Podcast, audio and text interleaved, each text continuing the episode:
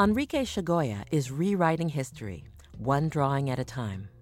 And today, he's taking aim at one of his favorite targets. So this uh, series, I, I thought in the beginning to call it Poor George. Um, but I think now, since there is all these religious overtones in the in the war, I'm gonna call it uh, Saint George and the Dragon. And I'm gonna be drawing maybe dragons, but in the shape of um, dinosaurs, which is perfect for me because dinosaurs are so associated with oil. One of the things about having have, having somebody have very strong political feelings and have a kind of a fervent sense of right or wrong is sometimes those people, although they can be absolutely right, can be so ponderous and so boring and so so heavy. And one of the things about Enrique, he gets across his message with a light, a lighter touch. He he has a marvelous sense of humor, and so he has this very uh, very subtle and very sophisticated ability to make people laugh and think at the same time. Over the past 30 years, Enrique has created hundreds of original works on paper drawings, prints, and art books. He's deliberately chosen a medium that is cheap and readily available. Drawing is very, very liberating for me, and it's uh, perhaps uh, my, my favorite media together with printmaking um, because they are very humble kind of medium. It's, uh, it's something that makes me feel very free. The and mid, is there any message in here? life, the midlife crisis, crisis. Enrique is prolific, and his works demonstrate both humor and biting satire. He borrows shamelessly from the work of other artists, from Marvel Comics to prints by European masters like Francisco Goya. It's a technique Enrique calls reverse anthropology, in which he lifts images of Western culture out of their original context then juxtaposes them in ways that are pointed and absurd. In Enrique's mind, it's a kind of artistic payback for the hundreds of years that European colonizers appropriated indigenous American art forms, misrepresenting and misinterpreting them. Um, here I have um, all my research books. I, I browse around here whenever I need something Enrique freely cannibalizes materials from a wide variety of art historical sources, including traditional and religious images from his native Mexico. Catholic imagery. This is uh, a good source of my my work.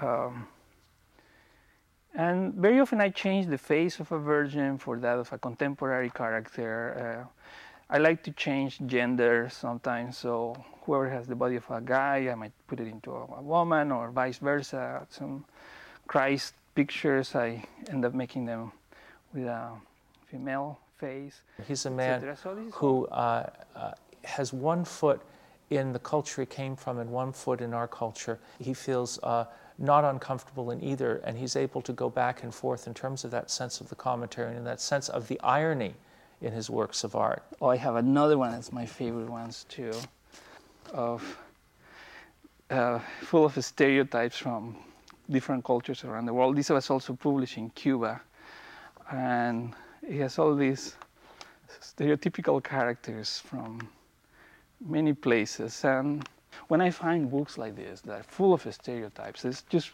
perfect raw material for my work. Like in this case, it's, it's called um, um, a Mexican of today, for instance. I just love it.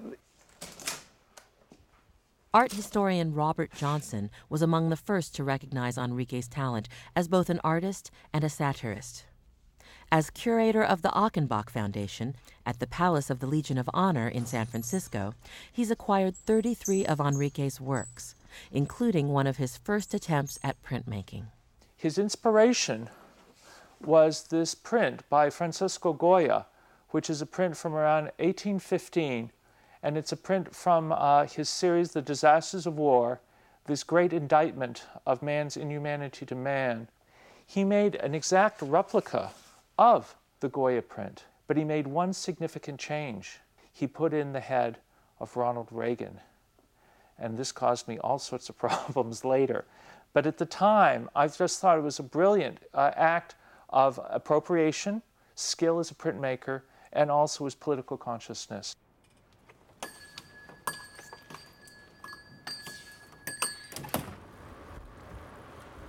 Enrique developed his keen eye for political satire as a young man living in Mexico City, where he studied political economics and participated in the political unrest of the 1960s. A decade later, he moved to San Francisco and began his first serious training in art at the San Francisco Art Institute. Looks like it needs a little more pressure, so I'm gonna put it on five. Put it on five towards the left. Since then, he's become an important figure in the Bay Area arts community, running Galeria de la Raza in San Francisco's Mission District, curating exhibits here and around the country, and teaching art as a tenured professor at Stanford University. Try to cover all the areas where you you draw.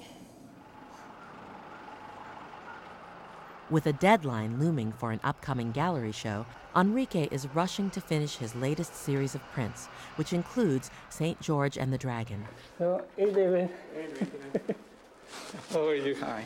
He's working with master printmaker David Salgado, who is showing him a new printing method. What's happening here is, um, so this is regular arch, and it's sprayed with workable fixative. So I don't know if you can see that. Oh yeah. It's sort of sealed.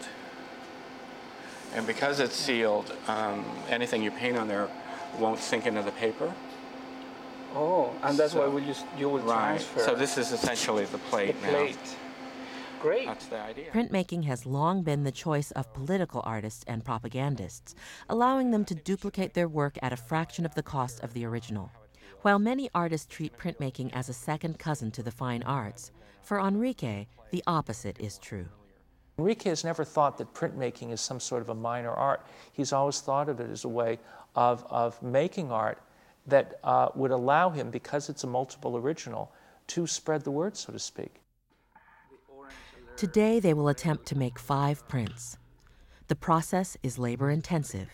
A variety of inks must be mixed to achieve the exact shade Enrique is going for.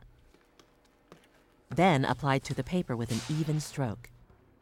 And then transferred to the press's blue rolling blanket, which retains the ink from Enrique's original.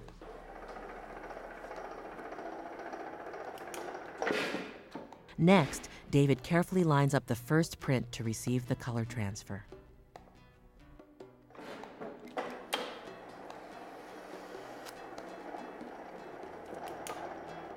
One of these prints may go through the press 50 times. There's no preconceived idea of what it's supposed to look like, so we can just keep working until, keep painting and printing until, until it looks right.